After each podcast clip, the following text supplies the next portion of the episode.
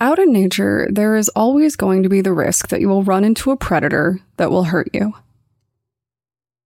Though animal attacks really aren't all that common, they do happen, and this really is a natural part of life in some instances. Nature is full of dangerous predators, and sometimes we meet them. But sometimes an animal attack isn't just an animal attack. Some animals develop a fascination with hunting people, like they would with any other prey. And when this happens, we consider them to be animal serial killers.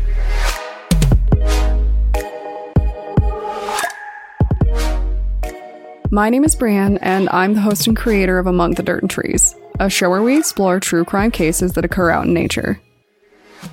Today, we're discussing animals that developed a dangerous interest in the humans they lived near. This is part two. So, if you haven't heard part one, where we discussed a particularly ferocious bear and a tigress who was forced to hunt people instead of her usual prey, go back and check that out first.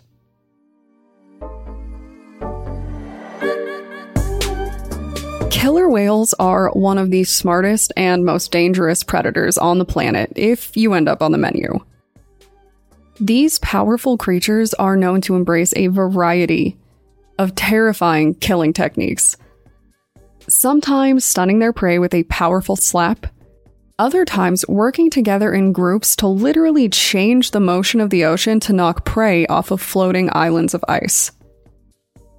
If you haven't watched a video of them doing that, I would highly recommend it, but heads up, it's terrifying. Awesome, but terrifying. And things can get worse when we take animals like this and put them in places where they shouldn't be. These creative killers can be up to 23 feet long and can weigh up to an astounding 9,000 pounds in some cases.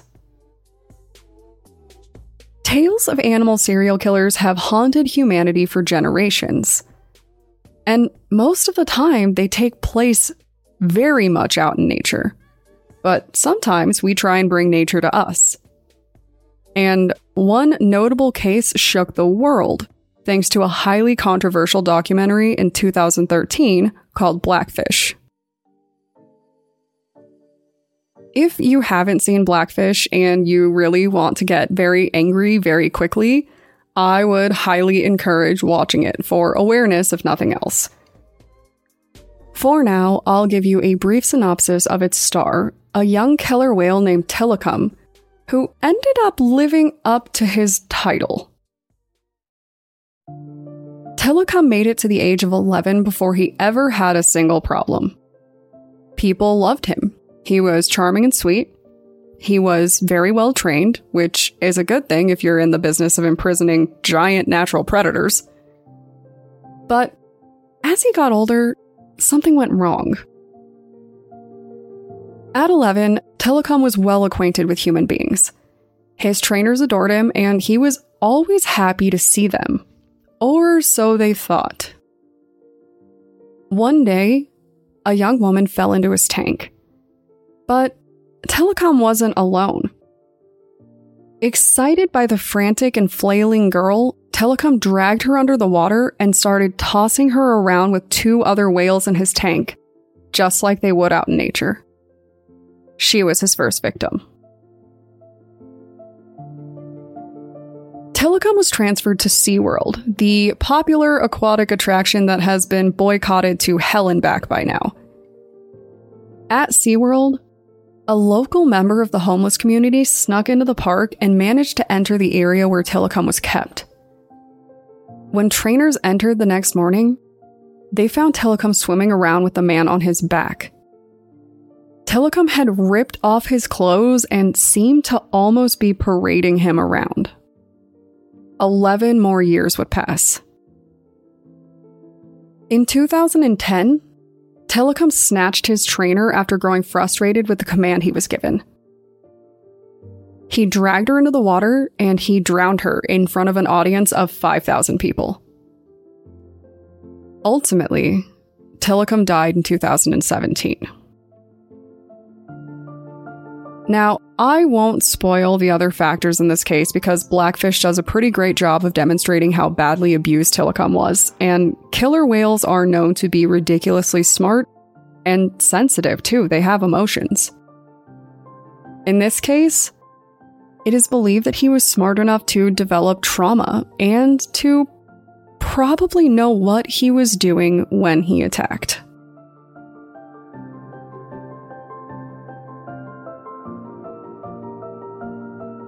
Lions are large wild cats that so many of us see as majestic and beautiful predators from Animal Planet or like The Lion King.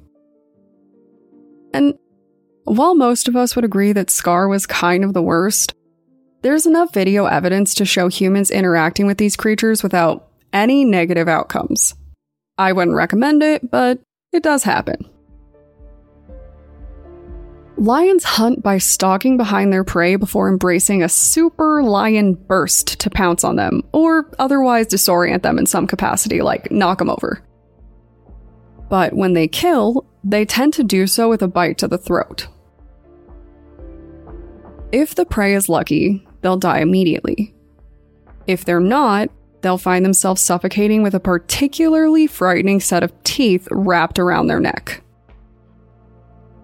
So in 1898, when two lions turned a construction site near the Tsavo River into their own personal hunting ground, it was a pretty big deal. Known as the man-eaters of Tsavo, these two lions have been accused of killing over 135 people. Workers were in the area to build a railroad when the lions fell upon them.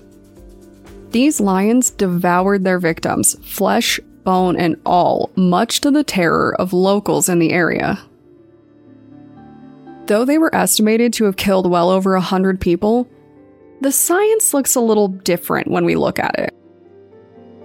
These lions were shot and killed by Lieutenant Colonel John Henry Patterson, a member of the British Army who was happy to bring their reign of terror to an end, and, knowing that the tale would be spread far and wide, took the liberty of turning it into a highly controversial book, which inspired countless films. Basically, some people think his book isn't entirely accurate, but a lot of people swear by it. The bodies of these two terrifying creatures are on display in a museum in Chicago, where they are still being studied to this day because it was just so strange that they started attacking so many people. A little scientific research shows that the lions likely ate less than 50 people combined, but that's not really comforting, is it? Researchers also found that, like the case with the tigress, dental issues might have inspired some of these terrible actions. But others think that these lions, and some of the lions still prowling today, simply choose to eat people because we really are easier prey. Take away a gun, and let's face it, most of us would never survive against any of these animals. Honestly, even with a gun, I'm probably not going to survive unless I end up in some kind of Tarzan situation where some kind and motherly creature takes pity on me. I think most of us are interested in true crime because of what it says for the capacity of human beings. Whether you're desperate to know how to survive an attack, or you're fascinated by the level of depravity that can rot the human mind, true crime is always just a little bit scary. And these cases are too, but different. These animals clearly show an interest in killing human beings, and though some might think that these bloodthirsty beasts were interested in nothing more than feasting on us, the reality is that probably isn't true. At least not most of the time. Animals are wild, and it's really easy to forget that when we live in a world where animal attacks are becoming less and less common. But these attacks don't make animals malicious, not like they do humans. A big cat hunting down prey probably is just hunting prey, and if something makes it so humans are on the menu, that's what they'll do.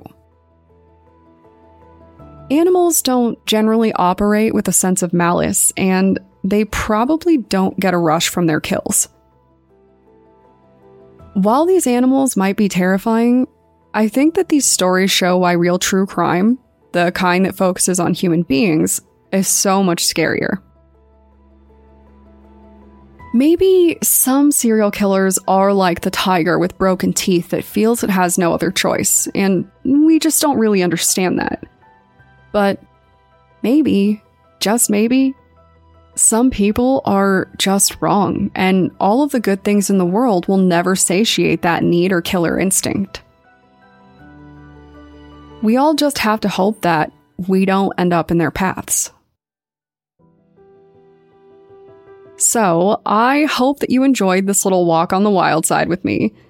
And if you want to discuss nature's amazing predators, ways to survive an animal attack from a normal animal that doesn't long to feast on humans, or the ways that animals have been unfairly targeted throughout history for simply doing what they were born to do, feel free to contact me on Twitter or Instagram using the tag at DatPod. Thanks, guys.